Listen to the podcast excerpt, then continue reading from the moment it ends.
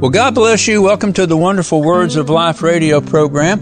We're going to be in the first part of Matthew chapter 4, and also we're going to be looking through the 8 chapters of the book of Acts. And we're going to be looking into the subject of testing, trial, and temptation. Let's go ahead and pray, and we'll get right into the Word of God. Father, we're thankful today that you are our God, and we thank you for your grace and for your mercy. We thank you for your word, Father God. Now speak to us, Holy Spirit. Open up the word to us. Give us revelation and confrontation also, Father, and we'll thank you for it. In Jesus' name, amen. Matthew chapter 4, this is Jesus now being led up by the Spirit into the wilderness.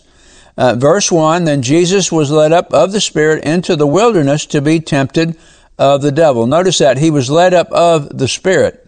So God was in this. Holy Spirit was in this. And of course, we know that Christ became our sin substitute. And we know that he died and he's raised up and he's sitting at the right hand of the throne of God. We also know that he has taken our place as a mediator, the go-between.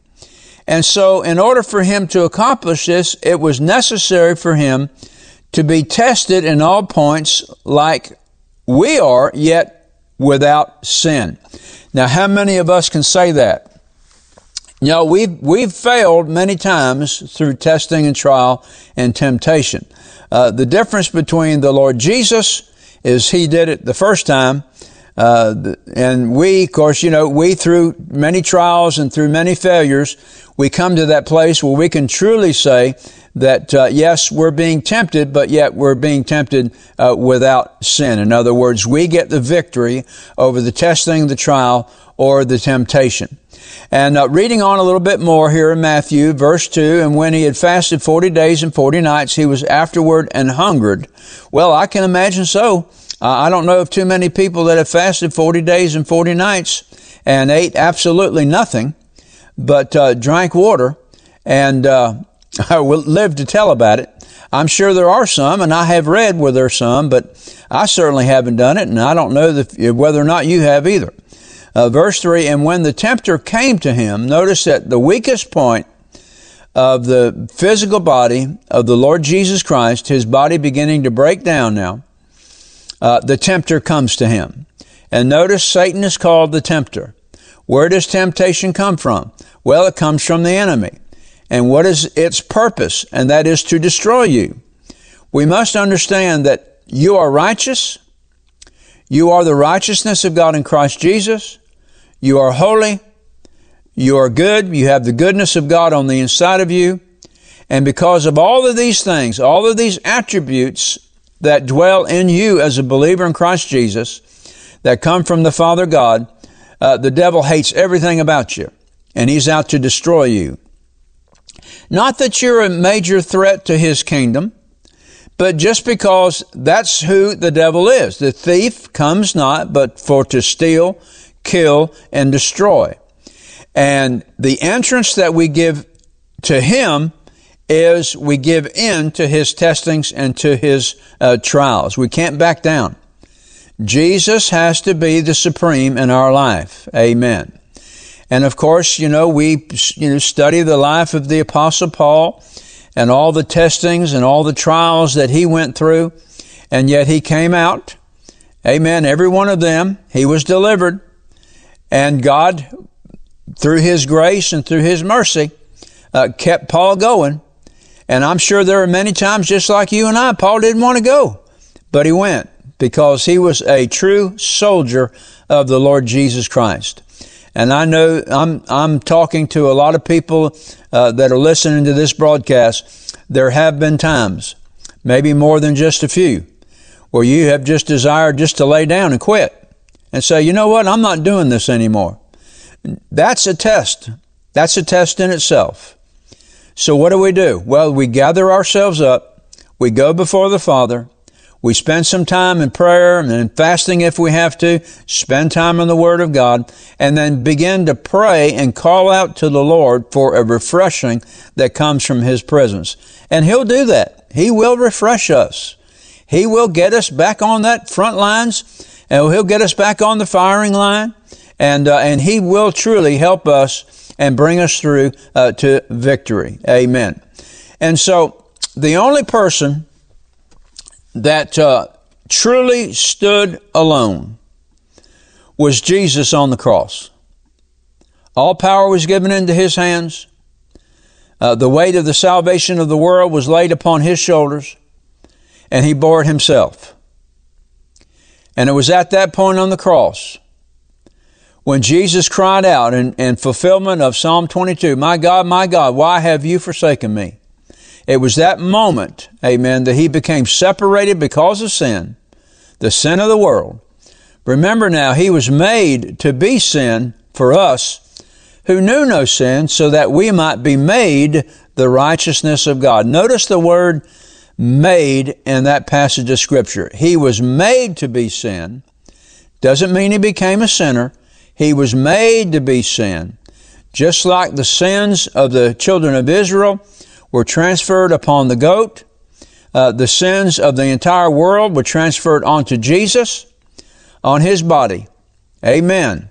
And that sin separated Him. And that was necessary, because you and I live, at one time, we lived in separation from Almighty God. And what brought us back was the fact that Jesus, He died, He was buried in a tomb, but yet He was raised the third day. God vindicating that righteous act that He did upon the cross, becoming sin for, or being made sin for us who knew no sin, so that we might be made the righteousness of God. And when God raised Him up, praise God, amen, the work of redemption was completed. Amen. Jesus paid for our sin. He paid for the penalty on the cross. God vindicated that righteous act. And when Jesus died, in effect, you and I died. Amen. Praise God. And when God raised Jesus from the dead, in effect, through faith, we were raised from the dead. See, so Jesus' resurrection is also our resurrection. But you know as well as I do, it does not come. Victory does not come without testing and trials. And so verse 2 again, and when he had fasted 40 days and 40 nights, he was afterward and hungered. And when the tempter came to him, he said, if thou be the Son of God. How many times has a thought run across your mind? Well, if you were really a Christian, you would have done this, or you would have done that. If you were really victorious, a victorious Christian, then you would have said this. This is how you would have acted. You wouldn't have acted the other way. See, that's the tempter coming. That's the test, the tester that is testing us to fall into sin, to back away from God the Father. Amen. Choose defeat rather than victory. Amen. A veiled blindness upon God's ability to keep us from falling by His grace and by His mercy. Notice the tempter said, if you be the Son of God, command that these stones be made bread. But now Jesus answered, and we know this, we've read this many, many times, but he answered and said, it is written, man shall not live by bread alone, but by every word that proceeds out of the mouth of God. So here is our Savior, Jesus Christ. He's stripped of everything.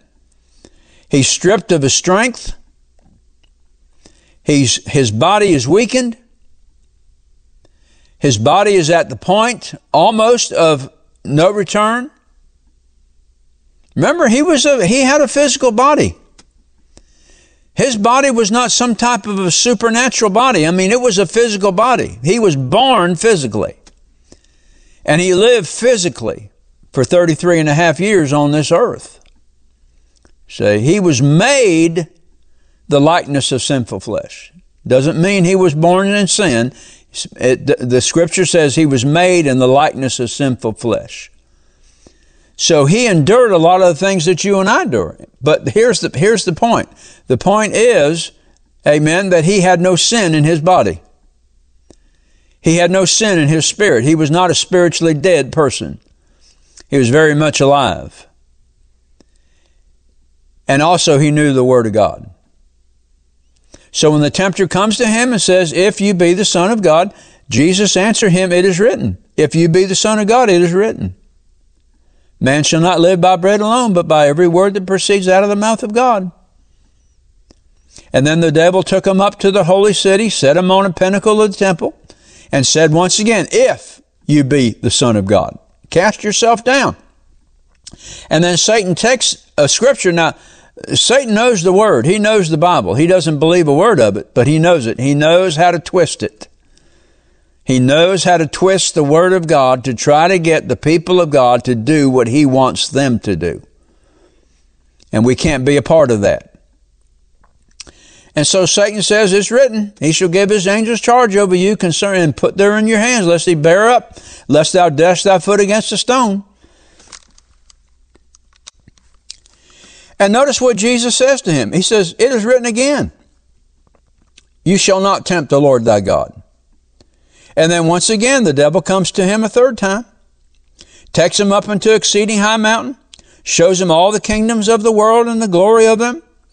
And he says to him, "All these things I'll give to you if you will fall down and worship me." That is the same temptation given to Jesus, the Son of God, that was accepted by the Antichrist. Amen. You can read it in the book of Revelation. It's there. Very same thing. Very same temptation. But now what did Jesus say? He said, "Get away from me. I rebuke you. Get out of here." That's John Dunning Luthe's translation. "For it is written, thou shalt worship the Lord thy God, and him only shalt thou serve." And then finishing out this passage of scripture, and it says here that, "And the devil left him, and behold, angels came and ministered unto him." Well, they had to. But Jesus won the victory. As weakened as he was through 40 days of fasting, day and night, 40 days, 40 nights, he won the victory. And this, what this does is that shows us that Jesus was victorious over temptation and trial. And so you and I can be also. Amen. And so this really, this passage of scripture, this first part of Matthew chapter 4, launches the ministry of the Lord Jesus Christ. And from then on, it was just one victory after another, all the way up to the Garden of Gethsemane. And really, the Garden of Gethsemane also was a victory. Actually, no part of the crucifixion, death, burial, resurrection of the Lord Jesus was ever a defeat. It was all victory. It cost Jesus dearly, but it was his victory, and it is our victory. Praise God. Amen. And of course, you know, we see this same progression throughout the book of Acts. You know, we come into a great manifestation of God's love and God's presence, and we're so satisfied, and a new life has been opened before us. And my Lord, we just love God. We love everybody, and we're ready to do things for God. We can't stay out of his word. Prayer now becomes a brand new frontier that we begin to explore. But it doesn't take too long after this, this initial high life of becoming a new person in Christ Jesus, amen, for the temptation and the testing and the trials to come. Remember how when you first got saved, how excited you were? How excited you were. Everything was beautiful. Everything was great. Everything was new.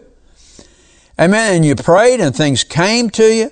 I mean, every need was met. I mean, it was just a wonderful life. I mean, we were just floating around on flowery beds of ease, and everything was going our way. And then all of a sudden we hit this wall, and testing and trials come. And the first thing we think of is that, you know, God doesn't love me anymore, or God's left. You know, he went ahead and took a flight to Jamaica and left me all here by myself. But it's that point, through that testing and through that trial, we actually begin to grow. We begin to mature. Amen. And Paul said it himself. He said, "I glory in tribulations." Why? "Because I know tribulation works patience. Patience experience hope, and hope makes not ashamed. Why? Because the love of God is shed abroad in our hearts by the Holy Ghost, which has been given unto us. So testing and trial, it reveals to us just who we are. Amen. But it also reveals a deeper truth, and that is how much God loves us, that He's not going to let go of us. He's not going to separate us. I mean, we're in the hands of our Heavenly Father, and nobody's going to be able to pluck us out of His hands. Praise God. Amen. Hallelujah. So here we are in the book of Acts. Now, we know in the writings of Luke, the last few verses, how that Jesus appeared to them. He ascended up on high, and the people, the disciples, they went back to Jerusalem with joy. They were in the temple every day, worshiping and praising God. Everything was going great. Everything was going wonderful. You know, and the book of Acts also tells us how that they had the favor of all the people. But now Jesus said this, when the disciples asked Him, Lord, are you going to at this time restore the kingdom again to Israel? And Jesus replied, He says, it's not for you to know the times or the seasons, which the Father's put in His own power. But this is one thing you will do. You will receive power. After that, the Holy Ghost has come upon you, and you shall be witnesses unto me, both in Jerusalem and all Judea and in Samaria and unto the uttermost part of the earth. And going through the first 8 chapters of the book of Acts, we'll find out that the ministry of the church after the Holy Ghost came on the day of Pentecost centered around Jerusalem.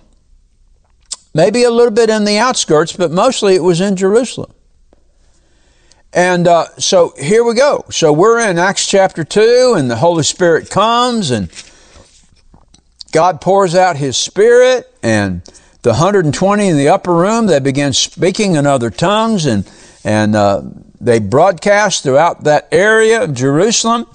Jerusalem at that time was filled with thousands upon thousands upon thousands of people. Well, to make a long story short, Peter gets up and preaches, and lo and behold, he preaches with fire. He preaches with anointing, and 3,000 people are added to the church. I mean, that's a glorious time. Hallelujah. Amen. And God was so working so strong. The Holy Spirit was working so strong within that small group that immediately it began to increase. And so the church is doing well. The church is unified. The church is in love. I mean, they're sharing with one another. And then we get over into Acts chapter 3. And the first great miracle of the church happens when Peter and John are walking to the gate, called Beautiful, and they see that lame man, and they speak to him, and they say, in the name of Jesus Christ, rise up and walk. And he did. He went in the temple leaping and walking and praising God, got the attention of the Sanhedrin. They didn't like that. They didn't like it at all. They thought they had done away with Jesus, but now here comes this group of people, and what are they doing? They're preaching Jesus. Hallelujah. So they haul them up before the Sanhedrin.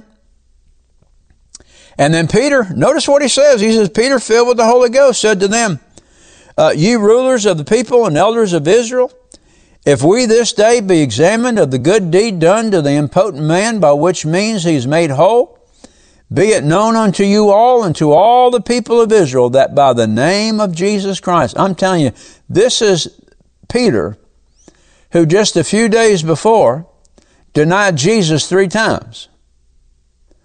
Why? Because he wanted to save his own skin. See, that's just the flesh.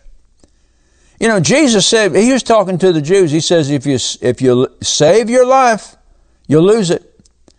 But if you lose your life for my sake, you'll find it, you see. And Peter made that decision. He made that decision. Well, you know what? And he had the power of the Holy Spirit to do it. He says, well, I'm going to lose my life. That way I'll gain it. Well, here's a demonstration of it. Notice verse 10 again, be it known unto you all and to all the people of Israel that by the name of Jesus Christ of Nazareth, whom you crucified. Notice he laid upon the Jewish people, the Sanhedrin, the leadership, the responsibility of crucifying Jesus, whom you crucified, but whom God raised from the dead. Even by him does this man stand here before you whole. Well, they didn't like that. They didn't like it at all. And so they began to threaten Peter and John. They began to tell them, you know, you better not preach anymore in the name of Jesus. But Peter and John said this, whether it be right in the sight of God to hearken unto you more than unto God, judge you. For we cannot but speak the things which we have seen and heard. And that's the essence of temptation from the devil, is to get you to shut up, to ruin your testimony, amen, to make the words that you speak of no effect. That's why it's so important for us to overcome temptation. And of course, Paul said this, there's no temptation taken you, but such as is common to man. What the devil does towards you, he's done towards me and towards millions and millions and millions of other believers throughout the world. But Paul said this, but God is faithful, not willing for you to be tempted above that which you're able, but also with the temptation will make a way of escape that you may be able to bear it. Amen. Well, what's the way of escape? It's faith. It's faith and conviction. That's what Peter and John had. They had faith in Christ, and they had the conviction that they were going to do what was right, and it didn't matter what the Sanhedrin thought about it. So they were further threatened. Well, what did Peter and John do? Well, they went back to their own company, and they told them everything that was going on. And so the whole company got together and they began to pray. And of course, you know, in the latter part of chapter 4, we have recorded, Luke recorded this wonderful prayer that Peter and the people of God prayed. And they asked for two things. Number one, they asked for boldness. We need boldness. We're coming against a people that are much stronger than I, that have the right that for us either to live or to die. We want to serve Jesus, so we need the boldness to overcome. The boldness to do what? Not just to live, but the boldness to preach your word.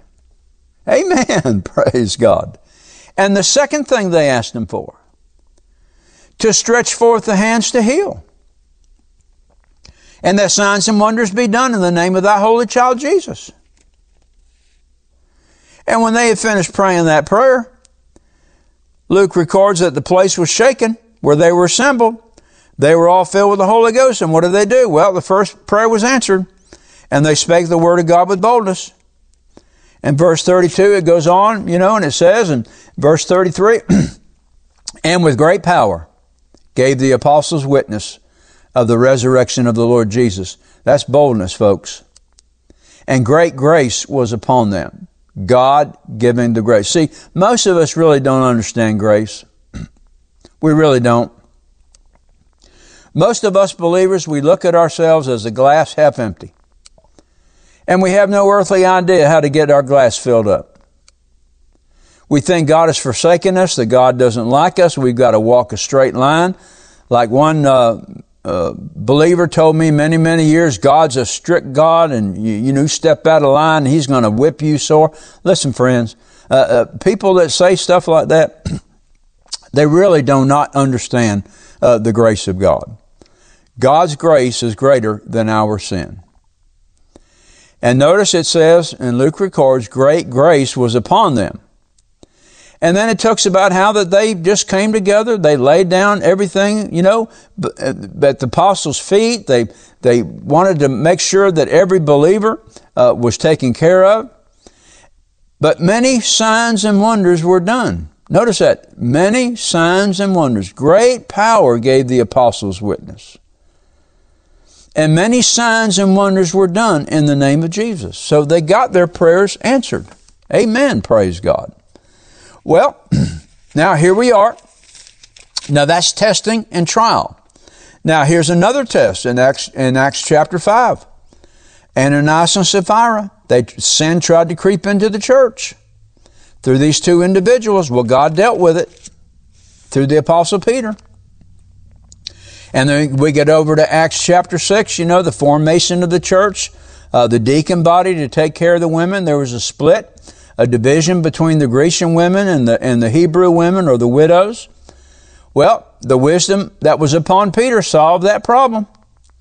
And then we get over here to Acts chapter 7. Stephen became one of the prominent men in the Christian church, and he began to dispute with the Jews. Well, to make a long story short, they stoned him to death.